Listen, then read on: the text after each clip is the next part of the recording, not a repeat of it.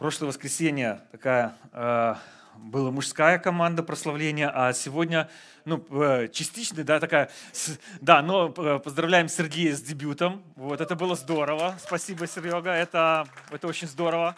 Ты этот, добавил, добавил изюминку сегодня в прославление. Слава Богу. И служи дальше, служи дальше своим даром, который дал Бог. Это очень здорово. Это, а? Это скрипка? Да, да, я знаю, что это скрипка. Итак, ну а мы с вами продолжаем, продолжаем говорить с вами о Ветхом Завете и продолжаем говорить с вами о книге «Бытие». И продолжаем с вами рассматривать истории, которые там есть. И снова напоминаю вам о том, что это классные истории, которые даны нам с вами как образ для того, чтобы понимать, что делал Бог в этой истории. Но возможно, что мы как бы об этом не говорили, и хочу вам напомнить одну очень немаловажную деталь того, что мы с вами видим в книге «Бытие». Еще нет закона. Еще Богом не дан закон. Мы с вами уже определенные вещи оценим, да? но мы должны понимать, что еще не был дан закон, еще не было даны правила Богом, еще человек сам решал, что есть хорошо, что есть плохо. Это тоже очень важный контекст, который мы с вами видим. Потому что в Римлянах как сказано? Римлянам 7 глава. Что же это значит? Что закон – это грех? Конечно, нет. Однако я бы и не знал, что такое грех, если бы не существовал закон. Я бы не знал, например, что значит желать, если бы закон не говорил «не желай». Грех, найдя предлог в этом повелении, продлил во мне всевозможные желания. Но без закона грех мертв. Я когда-то жил, не зная закона, но когда я узнал повеление, то грех во мне ожил, а я умер. Очень интересно, несколько замечаний таких. То есть, если бы не было закона, я бы не говорил, не желай. Но без закона грех мертв. Удивительно, но мы с вами видим, что наказание Божье в потопе за грехи людей, Содом и Гамора было наказано за грехи людей. Мы с вами оцениваем определенные вещи уже с точки зрения того, что мы с вами знаем закон и знаем, что есть добро, что есть зло. Но люди, которые жили в тот момент, они еще не знали закона. И некоторые поступки мы с вами оцениваем сейчас правильно. Мы понимаем, что Богом был вложено в нас. Ведь когда осужден был Каин за то, что убил Авеля, мы же понимаем, что он совершил убийство. Это грех. В каждом человеке было заложено Богом понимание добра и зла. Исковеркана в результате она стала из-за греха. Да. И поэтому сегодня, когда мы с вами будем рассматривать историю двух братьев, конечно, мы можем говорить, как плохо поступал, э, поступал один из братьев. Но давайте посмотрим причины его поступков. Давайте посмотрим, что говорит история о двух очень известных братьях. Итак, это Иаков и Исав. И если мы с вами посмотрим вообще книгу «Бытие», я бы даже назвал всю эту книгу «История братьев». Мы все время натыкаемся с вами на историю братьев. Каин и Авель, Иаков и Исав, потом будет еще Иосиф со своими братьями. И везде семейные конфликты мы видим, и везде есть конфликты братьев – Удивительно, все время братья не могут друг с другом о чем-то договориться и что-то решить. И мы постоянно натыкаемся на одно и то же, что есть конкуренция в семье.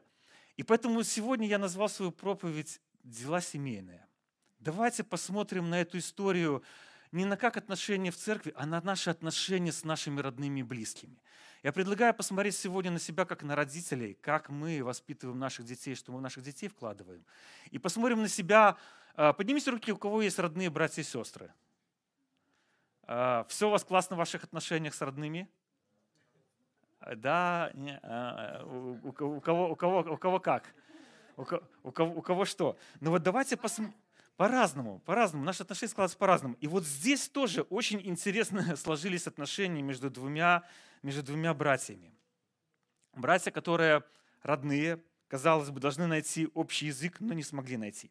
Но перед, перед тем, как мы начнем говорить о, о них, я еще хотел бы напомнить еще об одном брате, о котором мы, возможно, с вами забываем. Был еще Измаил. Помните, кто такой Измаил? Чей это брат? Это брат Исаака. Это сводный брат, сводный брат Исаака. Но даже уже вот здесь есть конфликт. Смотрите, в Бытие 25 глава, потому что если мы говорим с вами, что все Писание посвящено братьям, вот что сказано об этом брате. Его потомки, это э, э, говорится об Измаиле, поселились в области от Хавилы до Шура, возле границы Египта, на пути к Ашуру. Они жили во вражде со всеми братьями. И когда мы с вами читали сегодня, кстати, историю Лота, Два народа, которые родились. Что это за народы? Это народы, которые вечно э, воевали с Израилем постоянно, да, находились в конфликте. Мы с вами видим постоянно такие конфликты семейные. Все вытекает из, из семьи. Может быть, стоит нам с вами извлечь, наверное, урок, который нам дает Священное Писание, о том, что должно было быть в семье, а что, наверное, не стоит, чтобы в семье было. Давайте с вами поучимся немножечко. Итак, но начнем мы, естественно, с тех, из-за кого вообще все это дело замутилось. Кто, кто вообще родил двух братьев? Это родители. Начнем с вами говорить сначала с родителей. И давайте посмотрим на свое сердце, на родительское сердце и наше отношение к нашим детям. Итак, но прежде всего, история начинается не с того, что родились э, два брата. Нет, история начинается намного раньше. Э, Ревека получает пророчество. Пророчество о двух братьях, которые есть у нее в чреве. Давайте с вами почитаем ее. Дети стали толкать друг друга в ее утробе, и она сказала, за что мне это? И она пошла спросить Господа. Господь сказал ей, два племени в чреве твоем. Два народа произойдут из тебя и разделятся. Один будет сильнее другого. И старший будет служить младшему.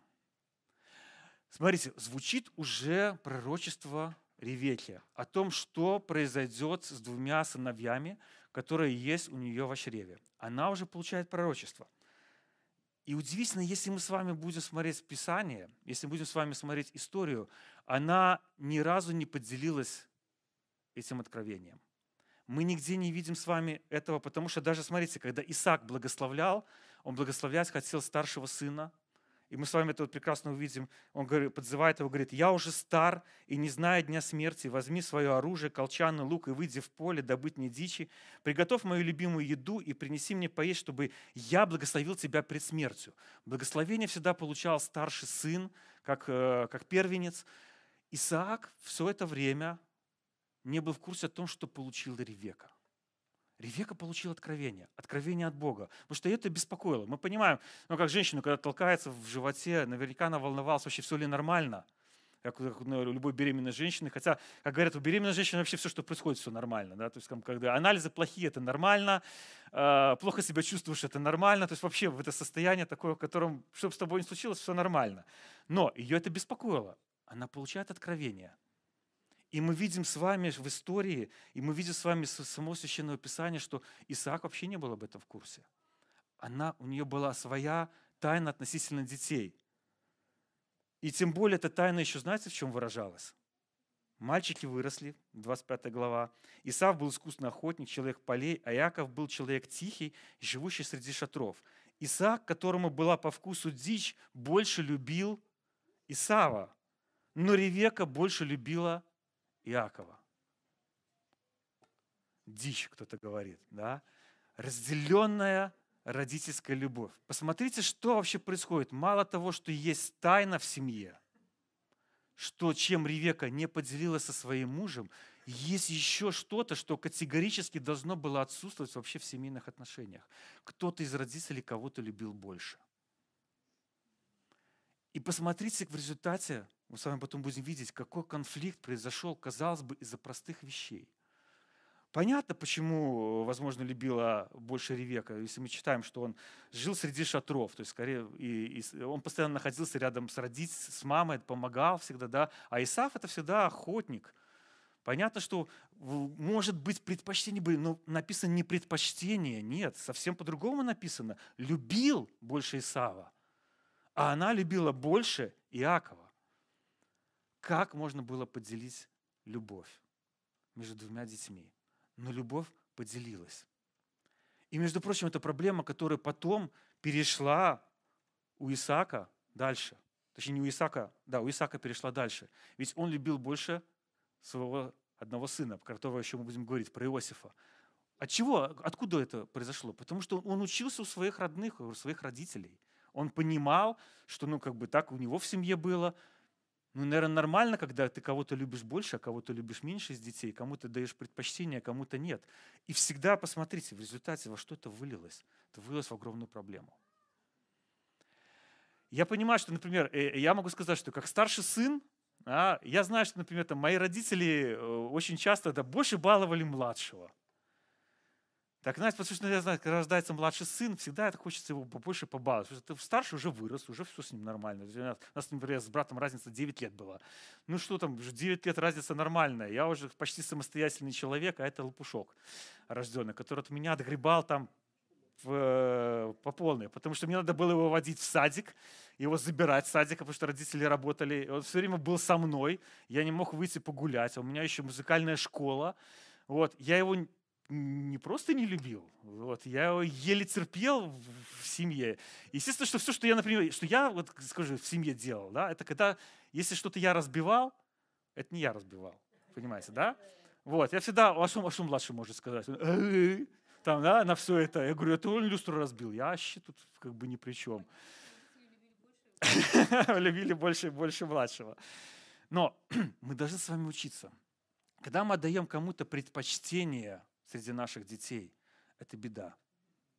Это беда, которая привела к разделению двух братьев, которая привела к трагедии вообще всего, всего израильского народа, потому что когда мы с вами говорим об этих двух братьях, сейчас существует два разных народа, евреи и арабы. Арабы – это Исав, а евреи – это Иаков. Разделились, не просто разделились, до сих пор эти два народа, которые враждуют друг с другом и не могут найти никак, никакого соприкосновения, до сих пор – и это все было заложено где? В семейных отношениях, которые были тогда. И поэтому, когда Иисус рассказывает притчу о блудном сыне, он показывает совершенно другого отца. Очень классная, очень классная сама притча. Ведь э, очень хорошо еврейский народ знал свою историю, знал историю отношения братьев. И когда рассказывается притча о двух братьях, у всех наверняка есть классные картинки. В истории израильского народа постоянно были братья, и постоянно были родители, отношения с родителями. И эта притча переворачивала вообще отношения ко всему. Почему? Потому что даже психологи говорят, что мы смотрим на Бога как на отношения со своим родным отцом. Очень многие дети проецируют отношения с Богом, то, какие у них отношения с отцом. И представьте, что когда вот так вот израильский народ жил, он знал, как отцы относились, как они относились к Богу. Точно так же, разделенная любовь. Если мы с вами вспомним, ведь Бог избрал один народ. И Бог любит только этот народ. К остальным народам как бы никакого отношения не имеет. И когда возвращается блудный сын, сколько возмущения у старшего сына. Я всю жизнь с тобою. Это как возмущение всего Израиля. И мы всю жизнь с тобой провели, Господь. Мы всю жизнь находимся возле тебя, а тут сейчас все народы получают такое же благословение, как и мы. А как так?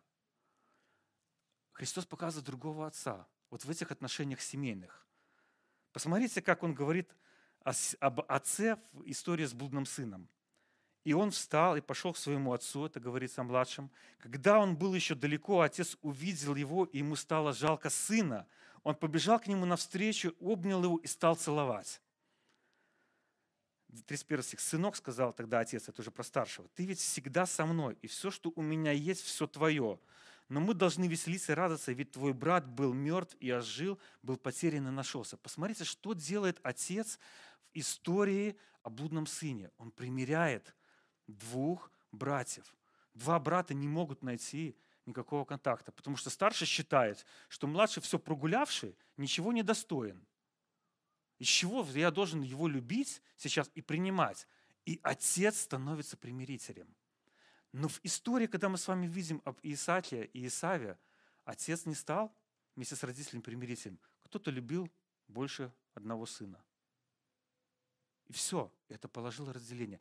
Бог же показывает, что сердце Отца, сердце Бога совершенно другое. Бог, который принимает любого, Бог, который любит каждого, каждого.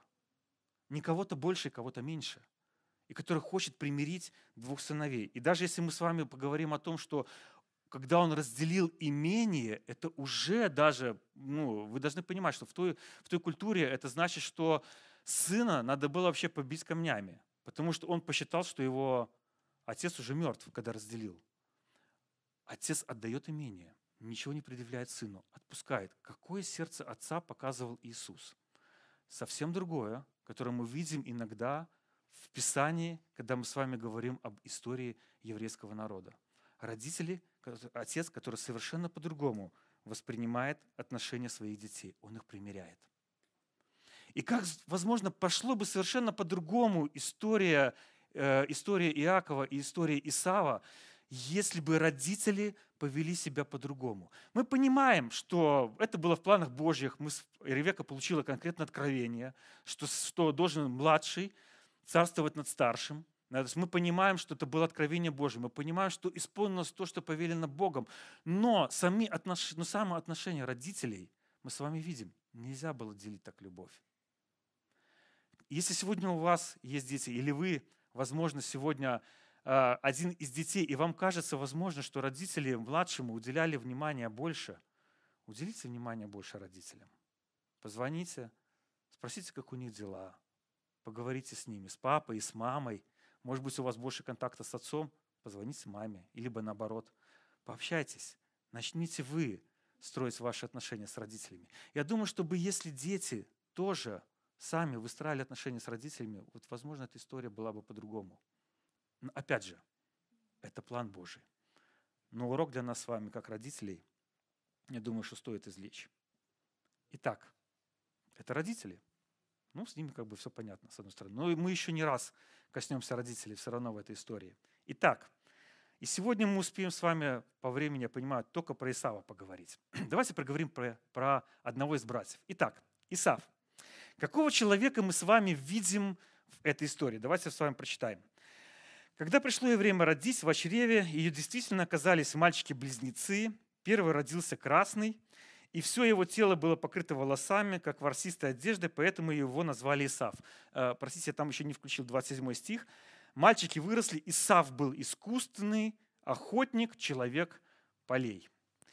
А если мы вот сейчас на современный мир перенесем Э, что за, вот как вам такой образ этого? Фермер. Без, кто?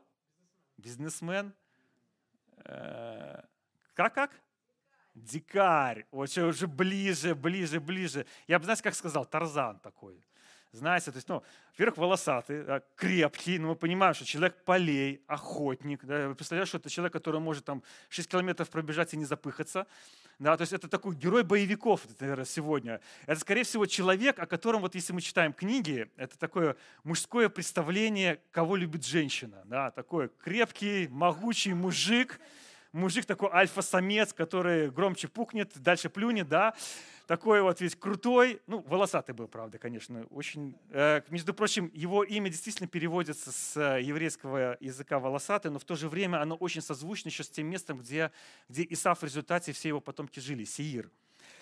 Итак, это вот такой человек, и казалось бы, как, как у нас обычно говорят, в здоровом теле здоровый дух. То есть, казалось бы, вот в таком, в таком человеке, да, то есть вот, ну, мы представляем, это такой крепкий, сбитый человек, и глядя на него, все скажут, вот в этом теле дух, ух, какой он мощный должен быть. Не, не душок, да, а дух. Но давайте посмотрим в простейшую историю, которая с ним происходит. Какого в результате человека именно как духовного мы с вами видим. Итак, это опять же мы с вами обращаемся в 25 главу с 29 стиха. Однажды, когда Иаков готовил похлебку, Исаф вернулся с поля очень голодный. Он сказал Иакову, «Скорее дай мне поесть немного того красного, что ты готовишь. Я умираю от голода». Вот почему ему также дали имя Эдом. Иаков ответил, «Сперва продай мне твое первородство». «Я умираю от голода», сказал Исаф, «какая мне польза в первородстве?» Читайте внимательно, я выделил, да, вот посмотрите, он уже оценивает. Оценивает, что сейчас он просто голоден. Казалось бы, ну что такое голод? А? Он оценивает голод и первородство. Что он ставит впереди? Какая мне польза первородстве? Иаков сказал, сначала поклянись. Он поклялся и так продал свое первородство Иакову. Тогда Иаков дал Исаву хлеба и чечевичной похлебки, он поел, попил, встал и ушел. Так Исав пренебрег своим первородством. Вот давайте не будем оценивать свое мнение, да, а вот посмотрим точно, что говорит нам текст Писания. Кто отдал первородство? Исав пренебрег своим первородством. Был ли это шантаж? Да. Был ли это шантаж? Да, ну, очевидно, то есть будем называть своими именами, да. То есть Иаков, по большому счету, шантажировал брата тем, что отдай мне свое первородство, а я тебя покормлю. Но Ведь шантажу можно не поддаться. Ведь против шантажа можно было что-то сказать. Можно было пойти к родителям и сказать, что это такое вообще. Да? Или, или, или, или разобраться, если ты такой могучий мужик, да, но в конце концов двинуть и забрать похлебку. А, вот. То есть, ну, не знаю, можно было, можно было что-то решить, можно было договориться. Исав ничего этого не делает. Заметьте, он ничего не делает. Он оценивает очень просто. Я голодный, зачем мне первородство? Поэтому Библия нам с вами показывает, вот духовно какого человека. Еще, понятно, еще нет закона, мы с вами об этом говорили, еще нет понятия первородства, вот такого, которое было заложено законом. Но мы с вами видим, что уже наверняка существует понятие первородное, потому что кому передается все, все благословения, благословение передается э, первородно. То есть, может быть, он не слышал, ну, закона такого не было, никто ему не читал. Ну, простите, все общаются, разговаривают, он наверняка это слышал. Но он это как оценивает? Ну зачем? Ничего страшного. Адам. Где духовная составляющая, когда мы с вами говорим в здоровом теле, здоровый дух? Где мы с вами видим вот в этом месте здоровый дух у, у Исава, который бы просто сказал, как я могу за еду отдать самое важное? Ведь первородный сын получал самое важное благословение. Получал все то, что есть у отца – и вот это все он продает за что? За еду, за похлебку. Возможно, может, он слышал мало историй. Как говорю, человек полей. Да, он очень много был в поле, очень много охотился. И, наверное, не так, как в отличие там, от Иакова, который жил в шатрах и который наверняка там постоянно разговаривал, общался. Да, он больше получал, может быть, духовной пищи от, от всех там родственников, которые есть, там, от родных и близких. Это не важно в истории. Важно то, что Исав оценил все очень просто. Но очень интересно дальше. И дальше приходит время благословения, и мы видим с вами человека, который хочет благословения. И казалось бы, подожди, стой, ты же продал свое первородство. Благословение кто получает? Тот, у кого первородство. И такое ощущение, что Исаф, вот он как-то продал и забыл – а, а благословения ему хочется. И почитаем уже как бы не, то, что сделал Иаков, а читаем, что сделал Исав. Его отец Иаков спросил, кто ты? Я твой сын, ответил он, твой первенец Исав. Исаак весь задрожал и сказал, кто же был тот другой, который добыл дичь и принес мне? Я ел ее, как перед твоим приходом, и благословил его, он теперь и будет благословен. Услышав слова отца, Исав громко и горько закричал – мы понимаем, что он хотел получить благословение. Мы понимаем, что для него это, оказывается, было важным. Если он горько заплакал, закричал и сказал отцу, благослови и меня, и меня тоже, отец. То есть для него, оказывается, это было важно. Подожди, там ты отдал свой первородство за еду, а благословение тебе так важно? Да где ты был раньше? О чем ты раньше думал? Но тот ответил, твой брат пришел с хитростью и отнял у тебя благословение. Исав сказал, не по праву ли, я назв... не по праву ли он назван Иаковом? Дважды он обошел меня, взял мое первородство, а теперь и мое благословение. А, вспомнил. Дважды взял. Сначала взял первородство, и потом забрал благословение. И спросил, не осталось ли у тебя благословения для меня? Уже такая последняя надежда такая, что ну а для меня хоть что-то у тебя осталось, отец? Исаак ответил Исаву, «Я сделал его господином над тобой». Исполнилось пророчество, которое было Ревеке, что младший будет царствовать над старшим. Мы видим, что это исполнилось. Иаков озвучивал, что так оно и есть. «Я сделал его господином над тобой, и всю его родню отдал ему в слуги, и одарил его хлебом и молодым вином. Что же я могу теперь сделать для тебя, мой сын?» Исав сказал отцу, у тебя что же? Только одно благословение, Отец. Благослови и меня, Отец мой. И громко заплакал. Крепкий мужик, здоровый. Да, такой воин. Заплакал. Его отец Исаак ответил ему, «Будет обитание твое вдали от плодородия земли, вдали от росы небесной свыше. Ты будешь жить мечом и будешь служить своему брату, но когда ты восстанешь, ты сбросишь его ермо со своей шеи. Удивительное благословение. Как его ценить? Что можно нам сказать? Мы понимаем, что исполнилось пророчество Божье. Но мы видим, что, как помните, когда мы говорили с вами о притче о блудном сыне, как отец примерял двух сыновей, как отец сделал все возможное, чтобы два брата соединились вместе, да, и друг другу не имели никаких претензий. Но мы видим, что даже благословение окончательно разделяет двух братьев, которых мы с вами видим. Исав, Иаков уже мало того, что он отдал свое первородство, он еще получает благословение, которое ставит окончательную стену между двумя братьями. А в Луки старший сын рассердился и не захотел зайти в дом. Мы тоже видим сердитого брата. Очевидно, что Исаф рассердился на, на, на Иакова. Мы видим, как он отреагировал. Он вспоминает сразу. И первородство забрал, и благословение забрал. И не зря он назван Иаков. Потом с вами поговорим, почему он его имя так, э, так поносил. Итак, тогда отец вышел и стал его уговаривать. Посмотрите, какое сердце отца мы видим, какой пример отцовства мы с вами видим, когда Иисус рассказывает притчу о блудном сыне. Отец вышел и начал примирять. Мы не видим, чтобы Иаков даже попытался что-то сказать своему старшему сыну, чтобы его успокоить, чтобы его сказать, послушай, ну не переживай. Исаву, простите, да, Исаву, не переживай, ну не, не сердись на своего брата. Да, он получил, я тебя благословлю мы видим, что такого не происходит. Исполнилось Писание, да.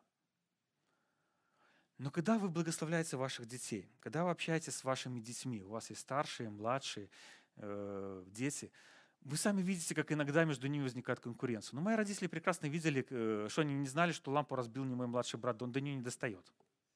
Вот.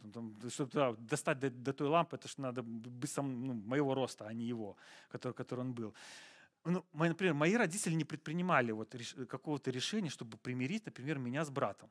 Я просто продолжал, причем они, наоборот, они пользовались тем, что у нас э, такие отношения, потому что если э, младший загуливал сильно на улице, мама могла 20 раз его звать, он не шел.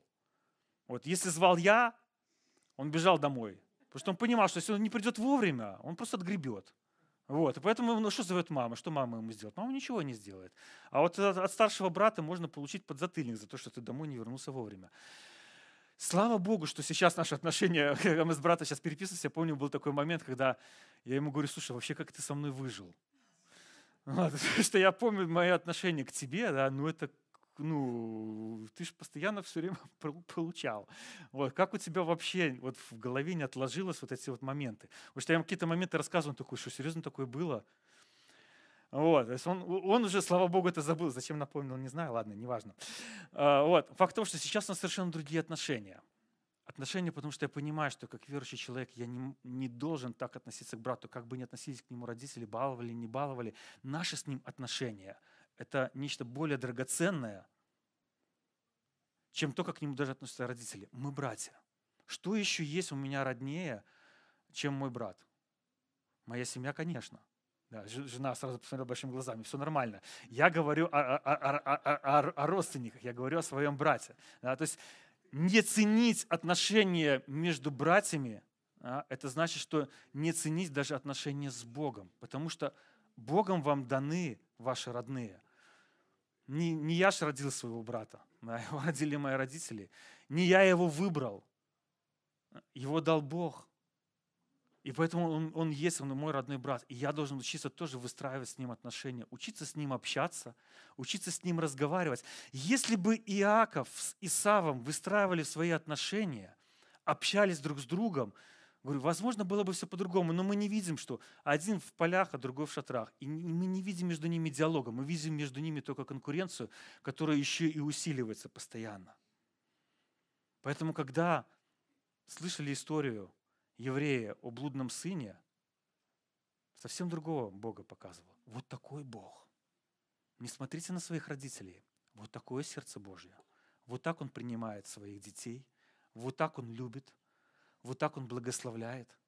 И ваша ответственность как родителей, если вы видите такую конкуренцию среди ваших детей, примирять их, учиться их правильно относиться друг к другу, учиться их уважать, любить, ценить, вкладывать в них значимость братских отношений или братьев и сестер, чтобы они ценили то, кто у них есть, чтобы они ценили эти, эти отношения друг с другом, потому что потом они могут вылиться в обильное благословение. Сегодня мои отношения с братом выливаются в очень обильное благословение. Благодаря ему, например, то есть даже то, что мы, э, я сейчас записываю песни, это потому что мой брат мне помогает. Потому что он принял решение помогать. Я бы сегодня, наверное, в жизни бы этим не занялся. Это слишком дорого. Э, это при том, что Сергей мне скидку делает огромную просто на запись. Все равно. Это все равно стоит денег. И брат благословляет. И представьте, что может стать для вас, чем может стать для вас отношения с вашими родными. Какими они могут быть благословениями между вами. И что может принести. Давайте учиться с вами из истории вот этих отношений, что не стоит никогда делать. Не стоит в своем сердце конкурировать с вашими братьями и сестрами и стараться получить от родителей больше, а учиться выстраивать с ними отношения и с вашими родными. И вам, как родителям, будущим или те, которые сейчас есть, тоже учитесь выстраивать взаимоотношения. Это пока только первые выводы, которые мы с вами можем сделать из отношений только пока с первым, с первым братом. Итак, даю вам практику такую. Если вы старший или младший сын, неважно. Позвоните своим родителям. Пообщайтесь с ними. С отцом отдельно, с мамой отдельно. Сегодня у вас есть телефоны у папы, у мамы. Поговорите с ними. Пообщайтесь с ними. Может быть, у вас даже если есть какая-то обида, что кому-то уделяли внимание больше, кому-то меньше, не обращайте на это внимания. Позвоните, поговорите, пообщайтесь, спросите, как дела, Спросите, что у вас в жизни происходит. Уделите внимание своим родителям, чтобы не случилось то, как здесь родители послужили определенной проблемой. Сделайте вы первый шаг. Сами тоже давайте учиться оказывать эту любовь, одинаковую любовь к нашим детям. И самое главное, не ставьте обиду во главу угла ваших отношений. Исав поставил обиду на первое место. В результате мы с вами видим, знаете, что еще? Когда Исаву было 40 лет, он женился на Игуфе, дочери Хета Биера, и на Бесамясе, дочери Хета Елона, и от них было много огорчения Исаку и Ревете. Все, окончательный, окончательный разрыв окончательный разрыв. То есть Исав, даже его браки стали проблемой для родителей.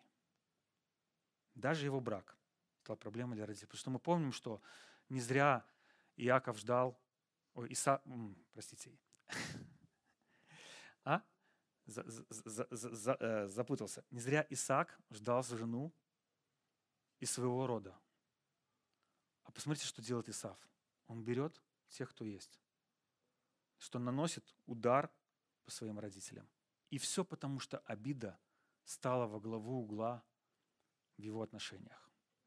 Если вы будете с такой обидой подходить к вашим отношениям с родителями или вашими родными, вы поставите только еще большую стену.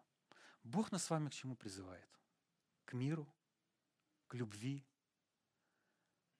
Так давайте с миром и с любовью в первую очередь учиться подходить к своим родным и близким, к вашим родственникам, к вашим братьям и к вашим родителям. В следующий раз мы с вами поговорим дальше о братьях, мы с вами поговорим еще об, об э, самом, самом Иакове, что он сделал. Вот. Сделаем еще с вами несколько выводов и то, что с ним сделал Бог. Но это уже в следующее воскресенье. А сегодня давайте встанем, помолимся с вами, поблагодарим Бога за наших родных, за наших родителей, за наших братьев и сестер, которых нам дал Бог. Попросим терпения, а если у вас есть сейчас обида на кого-то из них, сейчас хорошее время, чтобы попросить прощения и потом позвонить. Давайте помолимся. Мой Бог, мы благодарны Тебе, что Ты Бог благословляющий, Бог милующий, Бог дающий свою благодать. И мы видим, Господь, как обида может переворачивать жизнь человека. И мы видим в Писании о том, как произошло это с Исавом, который от этого огорчения стал человеком, который пошел абсолютно против всего того, что для тебя было, Господь, ценным и важным. Я прошу, Господь, помоги нам не быть э, таким братом среди наших родных.